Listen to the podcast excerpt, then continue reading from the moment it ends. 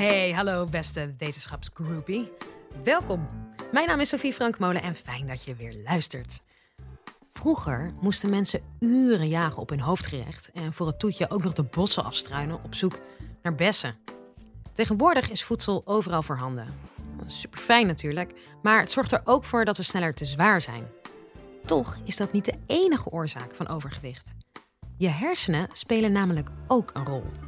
Hoe dat zit, legt internist en endocrinoloog Richard IJzerman van het VUMC uit in deze aflevering. Live vanuit Club Air is dit de Universiteit van Nederland. Overgewicht en ernstig overgewicht, of ook wel obesitas, zijn belangrijke problemen voor de volksgezondheid. Er zijn wereldwijd 2,2 miljard mensen met overgewicht. Dat betekent 1 op de 3 mensen. En in Nederland is dat zelfs 1 op de 2 mensen. En als het gaat over ernstig overgewicht of obesitas, zijn er wereldwijd 700 miljoen mensen. Waarvan 100 miljoen kinderen ook, die obesitas hebben. En de aantallen nemen steeds toe. En nou is overgewicht natuurlijk belangrijk, als vervelend als daardoor jurk niet meer goed past of de broek te strak zit. Maar het is vooral belangrijk omdat het samenhangt met een aantal ziektes. Diabetes, suikerziekte, hart- en vaatziekten en sommige soorten kanker. En daardoor leven mensen met ernstig overgewicht zeven jaar korter gemiddeld. En die toename in overgewicht heeft vooral te maken met dat ons leven wat dat betreft veel makkelijker geworden is. We hoeven minder te bewegen en het eten is heel makkelijk overal verkrijgbaar. We hoeven niet meer zoals vroeger achter ons eten aan te rennen, maar het is nu makkelijk in de buurt beschikbaar. Van alleen minder bewegen hoef je niet dik te worden als je minder eet.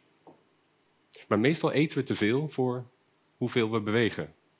En de oplossing is eigenlijk heel simpel. We moeten gewoon minder eten. Maar dat blijkt heel moeilijk te zijn. Ik werk in het VU Medisch Centrum als internist en ik heb elke dag te maken met mensen die willen afvallen, die moeten afvallen eigenlijk voor hun gezondheid, maar die dat niet lukt. En ook hier in de zaal, ik zal niemand speciaal aankijken, maar zijn er mensen die eigenlijk ook wel wat zouden willen afvallen? Ook mensen die maar iets overgewicht hebben, die weten vaak wel hoe moeilijk het is om een paar kilo kwijt te raken. En dat blijkt ook uit onderzoek. Als in onderzoek mensen proberen af te vallen, doen ze heel goed hun best.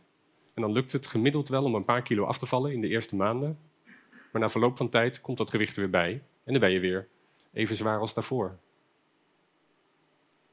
En dan kan je dat effect nog wel vergroten door een hele intensieve begeleiding en een coach en een psycholoog en een trainer. Maar de effecten blijven nog steeds heel klein. Mensen met ernstig overgewicht moeten wel 30 of 40 kilo afvallen. En dan is een paar kilo een goed begin, maar is niet genoeg. Er is één manier om veel af te vallen.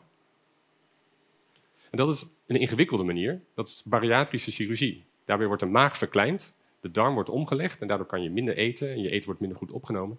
En dan val je wel af. Mensen die worden geopereerd vallen wel 30 kilo af gemiddeld. En dat gewichtsverschil blijft ook, ook na zes jaar en zelfs na twaalf jaar. Maar dit is natuurlijk wel een ingrijpende operatie met nadelen. En dat is niet iets wat je nou aan iedereen wereldwijd, aan die 2,2 miljard mensen, zou willen aanbieden. Dus we moeten zoeken naar andere oplossingen. We moeten zoeken naar andere manieren waardoor het makkelijker wordt om minder te eten. We moeten kijken waarom we zo'n drang hebben om te eten. In ieder geval veel mensen hebben dat. En dat vind ik wel interessant voor al die patiënten, al die mensen met overgewicht, maar ook heel erg voor mezelf. Want ik vind het zelf heel moeilijk om niet te snoepen. En als ik een keer begin met snoepen, dat doe ik vaak, dan vind ik het heel moeilijk om weer te stoppen. Ik eet zelfs stiekem het snoep van mijn kinderen op, wat ze hebben gekregen. Het is zelfs zo erg dat mijn kinderen het snoep ook in huis moeten verstoppen, om te zorgen dat ik niet heel dik word. Want als, als het niet verstopt is, eet ik alles op. Dus ik vind het ook heel interessant om te kijken, hoe, hoe wordt dat eten van ons nou geregeld? En waarom gaat dat dan net mis? Eten we te veel? Ik dacht altijd dat dat heel simpel was. Ik dacht dat de maag, boven in de buik, dat dat een zak was. Of een klein zakje, waar je eet, eten in terechtkomt. En als dat zakje vol is, dan voel je je vol en dan ben je klaar, dan stop je met eten. Maar het is ingewikkelder, want de maag kan enorm uitzetten. Wel tot, tot 4, 5 liter in volume. En een flinke maaltijd is niet meer dan 1 liter. Dus blijkbaar stoppen we, gelukkig stoppen we al eerder met eten. En dat wordt dus op een andere manier geregeld. En het lijkt logisch om te denken dat de hersenen daar een rol mee spelen. De hersenen bepalen natuurlijk iets of je, iets in je mond steekt of dat je dat niet doet. Maar de vraag is, wat is er nou aan de hand met de hersenen van mensen met ernstig overgewicht? Dat is moeilijk te onderzoeken, want de hersenen zitten verstopt in de schedel, beschermd in de schedel. Dus je kan er niet zo heel makkelijk in kijken. En er zijn technieken ontwikkeld om dat toch te doen. Bijvoorbeeld functionele MRI. Bij een functionele MRI wordt met behulp van magnetisme naar bloedstroom gekeken. En als er ergens in de hersenen dan activiteit is, gaat er meer bloed naartoe. En dat zie je op de scan. Als mensen kijken naar plaatjes van voedsel, dan gebeurt er al iets in de hersenen. Dan merkt u dat er al iets gebeurt in uw hoofd. U denkt al iets. En dat kan je ook zien op een MRI-scan. Op een MRI-scan zie je dan activiteit in gebieden die betrokken zijn bij het kijken. Dat is natuurlijk logisch. Maar je ziet ook activiteit in gebieden die betrokken zijn bij beloning en verzadiging. En het interessante nou is dat mensen met overgewicht andere hersenreacties hebben op het kijken naar die plaatjes dan mensen zonder overgewicht. Wij en anderen hebben dat onderzocht door in een MRI-scan die plaatjes van voedsel te laten zien. En dan zien we dat de mensen met ernstig overgewicht meer reageren op het kijken naar plaatjes dan de mensen zonder overgewicht. Dus alleen al het kijken heeft een heftige reactie in gebieden die betrokken zijn bij beloning en verzadiging. En dat lijkt een beetje op dat je meer verlangen hebt naar voedsel. Vergelijkbaar met wat er gebeurt als je langs de bakker rijdt of als je door de supermarkt loopt en eten ziet. Meer verlangen. En aan de andere kant hebben we ook gekeken wat er gebeurt in de hersenen van mensen met overgewicht als ze voedsel krijgen. En we gebruikten daarvoor kleine slokjes chocolademelk. Dan zagen we dat in gebieden die betrokken zijn bij beloning, bij mensen met ernstig overgewicht, juist wat minder reactie optrad. En het lijkt er dus op dat mensen met ernstig overgewicht wat minder belonend gevoel krijgen bij het eten. En om dat nou te compenseren, helpt het natuurlijk om meer te eten, om toch die beloning te bereiken. En de combinatie van deze twee verschillende veranderingen in hersenreacties is natuurlijk extra vervelend. Als je eten ziet, heb je meer verlangen ernaar. En als je het krijgt, heb je er meer van nodig om dezelfde beloning te bereiken. Die veranderingen in hersenreacties voorspellen zelfs voor een deel of mensen in de toekomst aankomen. En die voorspellen ook, als mensen meedoen aan een afvalprogramma, of ze succesvol kunnen afvallen. Die reacties lijken een beetje op de reacties die je ziet bij mensen met verslaving aan alcohol of drugs. Dus in die zin is eten ook een beetje een verslaving. Maar de vraag is of we die hersenreacties en ons eetgedrag of we die kunnen beïnvloeden.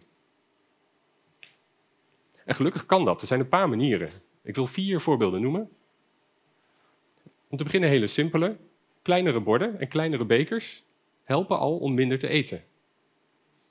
Een van de onderzoeken daarna was op een feestje van een groep voedingsexperts. Je zou denken, die trappen niet in dit onderzoek, maar dat deden ze wel. Want de voedingsexperts die een klein bakje kregen, die, schepten, die aten 30% minder ijs dan de voedingsexperts met een grotere bak. Hoe dit precies in de hersenen werkt, is niet helemaal duidelijk. Maar blijkbaar kan je je hersenen dus echt voor de gek houden. Je eet minder en je gaat toch tevreden naar huis. Een andere manier is lichaamsbeweging. Dat is natuurlijk goed. Als je afvallen, dan verbrand je calorieën. Maar lichaamsbeweging zorgt ook voor veranderingen in de hersenreacties op voedsel. Die worden beter. In andere woorden, je verlangen naar eten zou minder kunnen worden. En dat helpt natuurlijk ook om af te vallen. Het is een extra reden om mensen met overgewicht lichaamsbeweging te adviseren. Er zijn een aantal hormonen heel belangrijk in het regelen van eetgedrag. En een van de belangrijkste hormonen is leptine. Leptine wordt gemaakt in vetweefsel en wordt daar afgegeven en heeft effecten in het lichaam.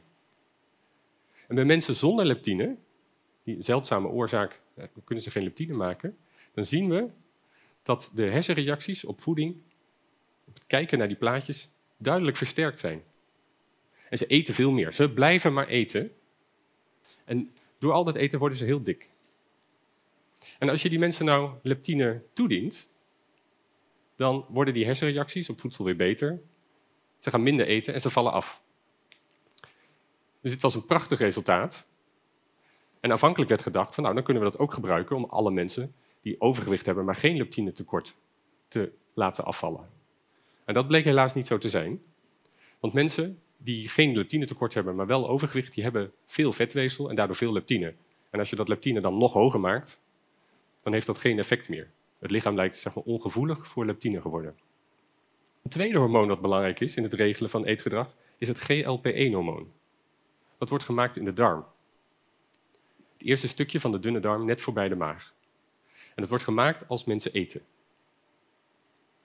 Om de effecten hiervan te onderzoeken, hebben we op twee verschillende dagen mensen in een MRI-scan een maaltijd gegeven en voor en na die tijd een, MRI-scan gemaakt. En wat we zagen op de ene dag, was de mensen kregen voedsel via de mond door de slokdarm naar de maag, zagen we als reactie het GLP-1 omhoog gaan. Maar we zagen ook dat de hersenreacties op voeding verbeterden. De hersenen reageerden minder heftig op het zien van de voedselplaatjes en de reactie op het krijgen van die chocolademelkslokjes werd beter. Op de andere dag gaven we weer een maaltijd en zagen we ook weer dat het GLP-1-hormoon omhoog ging. Maar op die dag gaven we medicijn wat het effect van GLP-1 blokkeerde. En op die dag waren er geen veranderingen in de hersenreacties.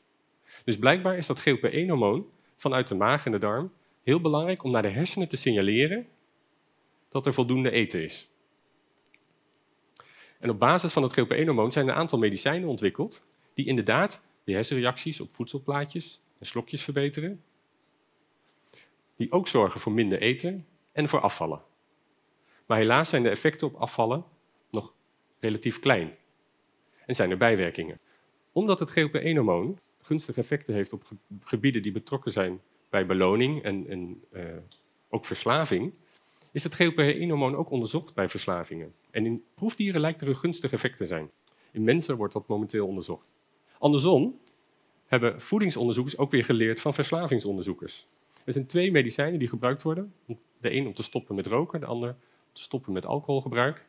En die blijken ook vermindering van gewicht te geven en verbetering van de hersenreacties op voeding. Maar ook hiervoor geldt dat de effecten op gewicht nog wat gering zijn en dat er bijwerkingen zijn. Maar dit is wel zeg maar, onderzoek wat belangrijk is en wat in de toekomst nog meer moet gebeuren om te kijken hoe we de hersenreacties op voeding en ons eetgedrag, hoe we dat verder kunnen verbeteren. Concluderend is dus overgewicht een belangrijk probleem, doordat eten heel makkelijk overal beschikbaar is. En onze hersenen hebben moeite om de hoeveelheid eten goed te regelen. Maar we weten wel welke hersengebieden betrokken zijn hierbij en we kunnen die hersengebieden ook beïnvloeden. Dus verder onderzoek hiernaar is belangrijk. En dat is belangrijk voor alle mensen met overgewicht, maar ook belangrijk voor mezelf, omdat ik hopelijk dan minder snoep en mijn kinderen hun eigen snoep kunnen eten. Dank voor aandacht. Je hoorde Richard IJzerman. Ik hoop dat je het een leerzaam college vond. En als dat nou zo was, abonneer je dan op ons kanaal. Dat vinden we heel leuk. En bij elke 100 nieuwe abonnees vervroegt onze baas de digitale vrijdagmiddagborrel met een half uur. Volgende keer hebben we het over de psychologie achter het hebben van geheimen.